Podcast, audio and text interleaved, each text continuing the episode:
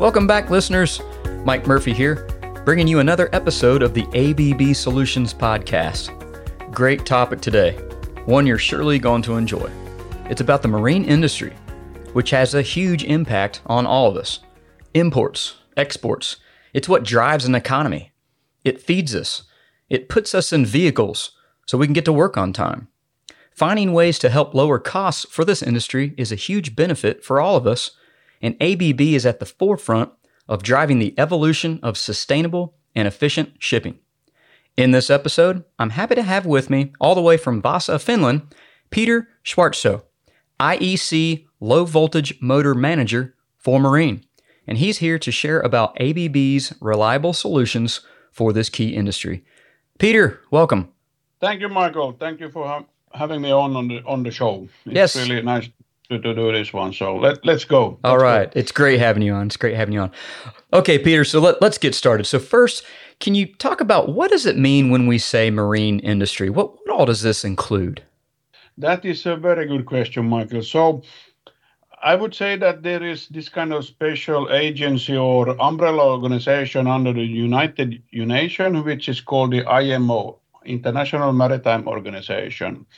And it's like an organization who's putting the global standard settings, eh, authority for safety, security, and environmental performance for the international shipping. So when it comes to a ship, the, the definition of a ship can be concluded like operating in the marine environment and includes hydrofoil boats, excursion vehicles, submersibles, floating craft, and fixed or flo- floating platforms. So more or less, uh, you can you can more or less say that it's a watercraft which can be looked quite differently. But in the marine industry, when we talk about the real big vessels, you can say that we can divide that into certain sizes. So IMO estimates that first of all, we have roughly 500,000 watercraft in the world. Out of these, you can say 100,000, so 20% are registered by IMO, which means that there is a certain quality and standards to be followed. And today, of those 100,000, 95,000 are in service. Then we can divide this 100,000 into different sizes. We call them uh, gross tonnage size of vessels. So 2,000 gross tonnage is, is the borderline for big vessels. And here we talk about 43,000 uh, roughly what are in, in service. And then we have the smaller ones, less than 2,000. They are roughly around 50,000 vessels which are operating today. And part of that one, we have also the offshore fleet, which is today around 9,000 vessels, different size of that one. Okay. All right. Great. Uh, that is huge. I was not expecting numbers of that size. So, That Peter, yeah, um, I always like to learn how we got where we are. So, can you share with me a bit on the history with the marine industry and, and ABB's involvement? Very good, Michael. Uh, so, so I would say that as long as there has been shipbuilding, you know, in the past there were vessels of, of wood, but when when the vessels started to be steel, steel vessels and all that for the late 80 to 100 years, I mean, then the electric motors has found itself into the shipbuilding as well. Ships in the earlier were mainly and only done by hydraulic systems, so Motors was typically then delivered to hydraulic pump to the hydraulic power pack units and then to give the, power to, the applications. So that has been the, way into the marine vessel business back in the history. And we have been then from ABB perspective, we have been more than 60 years now back in the marine segment, delivering motors for various application and suppliers either as OEMs or uh, system integrators or channel partners or, end users in the or, yards in the segment. I would say that uh, how we have been successful to build a story in marine is that we decided in a very early stage to go for the type approval from the society's perspective. That that that means that you can more or less say that our products and factories they have stick to the, the high quality standards, giving to the reputation what we have in the market. Okay, sixty years. That that definitely sounds to me like ABB knows knows a thing or two about about this key segment. Okay, so Peter, you brought up a lot of different uh, vessels. So where on a ship will you find motors? Yes, I think what we can always uh, divide in a ship in, is in a two categories, and we have uh, more or less that you have motors under deck, and that is the majority of motors, and then we have on deck, and that is the minority then again. So, and that is typically called in the marine world the deck machinery equipment. There are different IP grades required for the motors to the location. So under deck, they are typically IP55 or less. And then again, applications on the deck are IP56 or higher. So the protection level of the water ingress level is, then demanding from the society world in the rules. The main applications on vessels, I would say that they are pumps, followed by the fans and the compressors. And these are the typically then under the deck.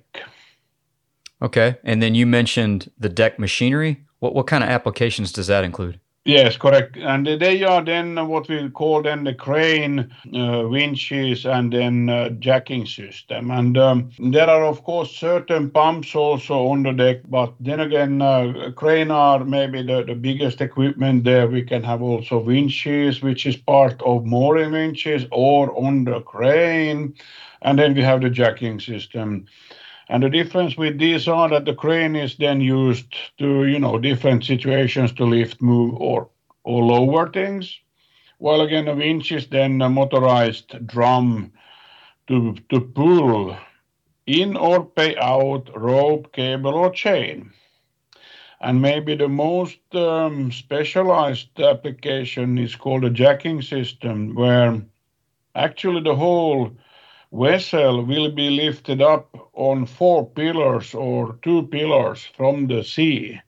So the the vessel itself is, standing on the bed with the, with these pillars, and then this is called the jacking system, which is then lifting the whole vessel or the platform up from the sea level. Okay, uh, that was a really good explanation, and, and it helps break down cranes, hoists, uh, winches. Because I'll be honest, Peter, I, I kind of group those all into the same thing. So thank you for covering those applications. So I want to dive into the types of motors you'll find. So I, I, can assume that that you know some some of these, say like a crane or a hoist, that needs something more than just a general purpose motor. Uh, I know you you spoke briefly about the IP ratings. So what does the industry like to see in motor products? Very good, Michael. That is very important. So the end user, what he needs to be delivered from an electrical motor is very simple. First is the greater productivity. So that means from our product, it means high output, high density motors, which then again means space savings. So you can imagine that on, on, on a vessel, the limitation of, of space is always the critical one. And then comes to the high quality of this productivity is that it's built in there for the reliability. So we have a very well proven systems. We have very well proven testing facilities, which also uh, determines that we deliver on serial production high quality motors. And then, of course, from the productivity point of view, less maintenance and unexpected situations on the sea. So that is what, from the end user point of view, that is the, most important thing. For the future, we hope that we can, through the sustainability thing, also implement that fuel consumption emissions is big important. So we have motors up to IE5 even today with the synchronous reluctance, but I would say that from the induction, we talk about the IE3, IE4 efficiency levels. So that means that we have reduced the emissions and lower the energy cost to the motors. Okay. I'm sure some of these motors are marine certified. I've heard ABB has, highlighted a water cooled motor. Is, is, this a type of, well, first of all, a new technology? And would this be something that's found in the industry? No, the water technology is quite old one. So it was not used in the marine from the initial one. The initial segment was in mining. A very demanding application in mining is uh, rock drilling, you know, to build tunnels through the to the mountains and all that. So in the head of the rolling drill, there is then located electrical motors water-cooled durable steel motors, which is then rotating the whole drill in a slow speed. There is, if all of us can understand, very high vibrations. The, the, it's very hot environment and a lot of dust. So therefore, this water jacket cool motors was manufactured and and and, and uh, used to that one. And later on, this was founding the way into marine in business also. And um, typically it was for the thrust and propulsion applications where it comes. But today also we can find in water cool motors in also another special application like a very big winch on the deck, for example. And the idea of the water cool motor is, is to have the compactness so the power density is what is coming there, and 30% more torque is typically what we can talk about uh, in different speeds. The idea with the vessels is to use water-cooled motors compared to air-cooled motors is very simple. They need to have more room for the cargo, not for the ventilation system. So the idea is then to use the water-cooled with the own a cooling unit of that in a, in a smaller places, and then you can use this motor in a very small size compared to the normal induction motor. Okay, that makes sense because you take a, a water cooled motor versus a fan cooled motor, and it's not just the the length of the motor. Fan cooled motors do require some space beyond the motor just for the for the cooling method. They need to pull in that air to cool the motor. So yeah, cargo space that certainly would be key. You mentioned earlier uh, something about synchronous motors. Are these common uh, commonly found on ships? Well, synchronous motors, yes, in the larger size of motors, you can always find them. So they have been part of the propulsion system for a long time. But now, when we talk about low voltage synchronous reluctance motors, then this is an interesting uh, topic, and uh, this is a new trend coming more and more. That we, instead of having the normal, let's say, the workhorse of the induction induction Schottky module, the new technologies of synchronous reluctance and PM permanent magnet motors or a combination of these are coming into the application as well. And the idea here is also to have either efficiency or compactness or weight of the applications with the motors. They are though on the main side, I would say the propulsion thruster and some crane or winches where we find the new technologies. So still the workhorse will be the induction motor for a long time in, in the marine vessel. Okay, so the vessel leaves the shore. There has to be a huge focus on reliability. So, what is ABB doing to not only provide that high performance, but a reliable product to do their application? Correct. So, the higher reliability comes always from the the DNA in the, in the companies and how, how the management have been performing and uh, requiring the, the product of itself. I would say that the performance of the motors is coming from a long lifetime based on high quality materials, what we use in the motors. And then we have had a very extensive testing during the years. So we know what we can get out from the motors in a reliable way. High output, that is what I mentioned before, means high density motors, and that always comes with the space savings that is also part of the of the optimized performance, what is required together with the high reliability. Then we come to the painting of the motors. Uh, you can imagine on the deck machinery where we have water more or less penetrating the motors all the time, 24/7. The painting system has to be very good, and uh, we have various of um, painting system on different levels to match the the needs of the specification. At the end then, once again, the marine societies are those one who is certifying the products, testing facilities, and the product itself, which means we have been succeeding that for 50 to 60 years already. We are sure that our motors are fit well in the harsh environments. Okay, great, great. Our earlier conversations preparing for this podcast, Peter, you shared with me a really interesting success story about ABB uh, in this industry. Can, can you share that with us? Sure. We have been delivering for motors for uh, winches to what we call the Arctic tankers.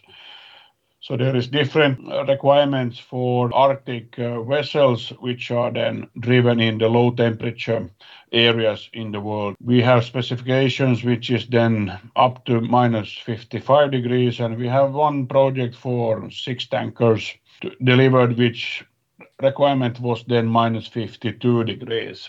So we needed to have our electrical uh, motors and the equipment what we use there, especially the shaft, is very demanding requirement to this one. So we needed to have really tested in the laboratory down to minus 60 degrees motors to, withstand this low temperature. So we have been delivering quite, let's say, uh, okay volumes for different kind of uh, projects to to this one. So I believe that ABB is one of two suppliers who can deliver for these kind of low temperature motors.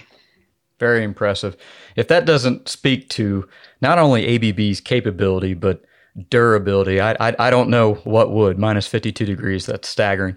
Okay, Peter. Uh, last question. Where do you see the marine industry go in the future for motors? that is a good question, Michael, and I'm so glad that I could um, be able to answer this one. So, if people don't uh, have understand though how big marine say industry is, that the 90% of the world trade is carried by maritime industry.